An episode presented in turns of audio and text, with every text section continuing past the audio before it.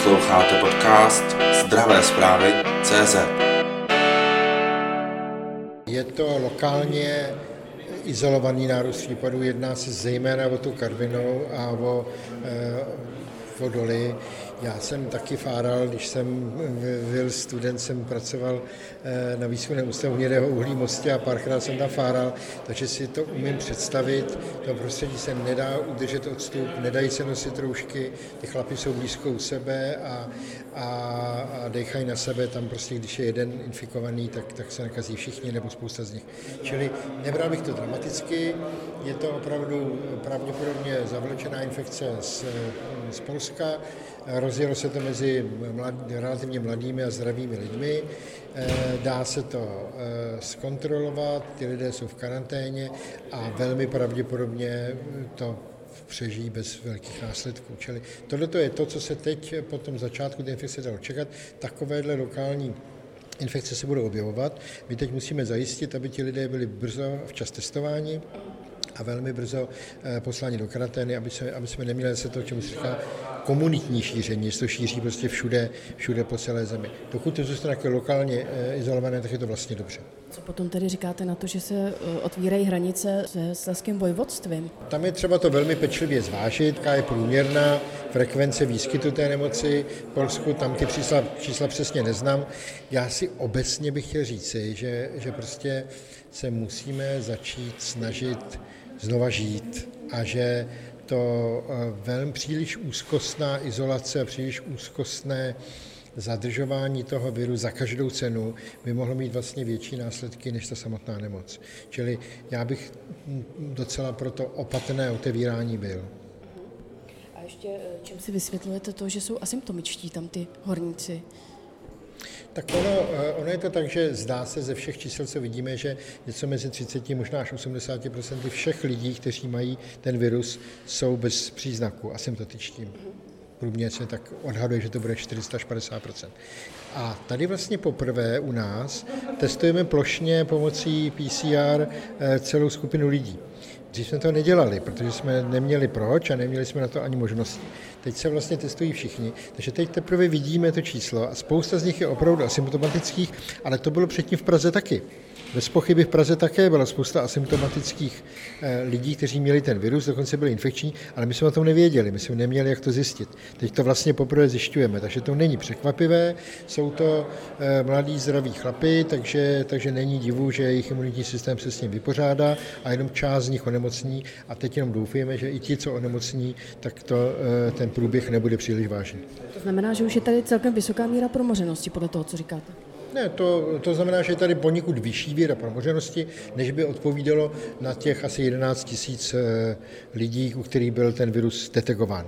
Čili já si osobně myslím, že bude mít dvojnásobek nebo trojnásobek těch lidí, spíš to jsou desetitisíce, ale pořád ta promoženost nebude, eh, bude někde v nízkých procentech, nebude to víc než, než řekněme 5%, ale to je velmi hrubý odhad. Kdybychom tomu nechali volný průběh, tak bych se nám bez pochyby nepodařilo, a to se nepodařilo nikomu na světě, by se nám nepodařilo izolovat staré lidi, ohrožené eh, skupiny obyvatel, nakonec by se to dostalo do domovů důchodců, do LDNek a to by znamenalo tisíce mrtvých. A to si nepřejeme. A ten švédský příklad bohužel je v tomhle docela varovný, tam, ani tam nedělali aktivní promoženost, ale nechali vlastně celkem eh, ten virus eh, se šířit, nedělali tak přísná opatření jako ve zbytku Evropy a dneska mají 15krát víc obětí než tady, tady v České republice a stejně tu promořenost nemají. Mají, mají něco něco mezi 5-7% lidí, kteří se potkali s infekcí a vůbec není jasné, jestli jsou vlastně chráněni před, před dalším rozvojem té infekce. Myslíte, že zmutuje ten virus? Ten virus mutuje, eh, to docela určitě, ale mutuje poněkud pomaleji než jiné RNA viry, určitě mnohem pomaleji než virus chřipky a, a pomaleji než HIV. Takže eh, on mutuje postupně a já myslím, že největší šance je, že zmutuje tím příznivým způsobem. To znamená, že bude stále méně patogenní, v to doufáme. Ale zatím se nezdá, že by mutoval příliš rychle a zatím se jeho vlastnosti příliš nemění. Jak to vidíte s vakcínou? Tady jsem trochu skeptičtější. U té vakcíny a ta, ten úsilí celosvětový je obrovské, hrozně se o to investuje a dělá na tom spousta, spousta vynikajících laboratoří, ale tady je hrozně důležité, aby ta vakcína byla bezpečná, protože, jak jsem už párkrát říkal, tu vakcínu budeme dávat milionům zdravých lidí a musíme zabránit tomu, aby, aby se jim nějak eh, zhoršili zdravotní stav, když už jsou zdraví.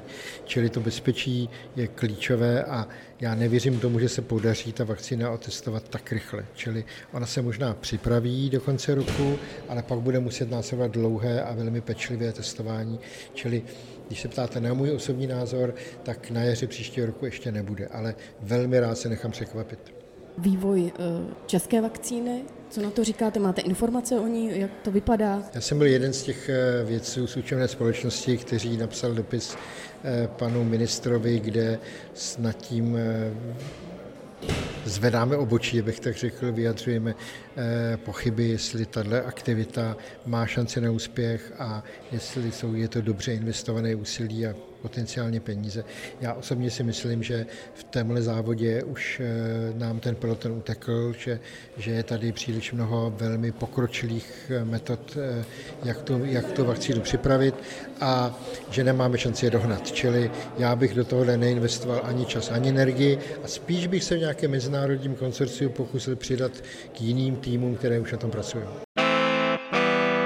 Sledujte zdravé zprávy CZ.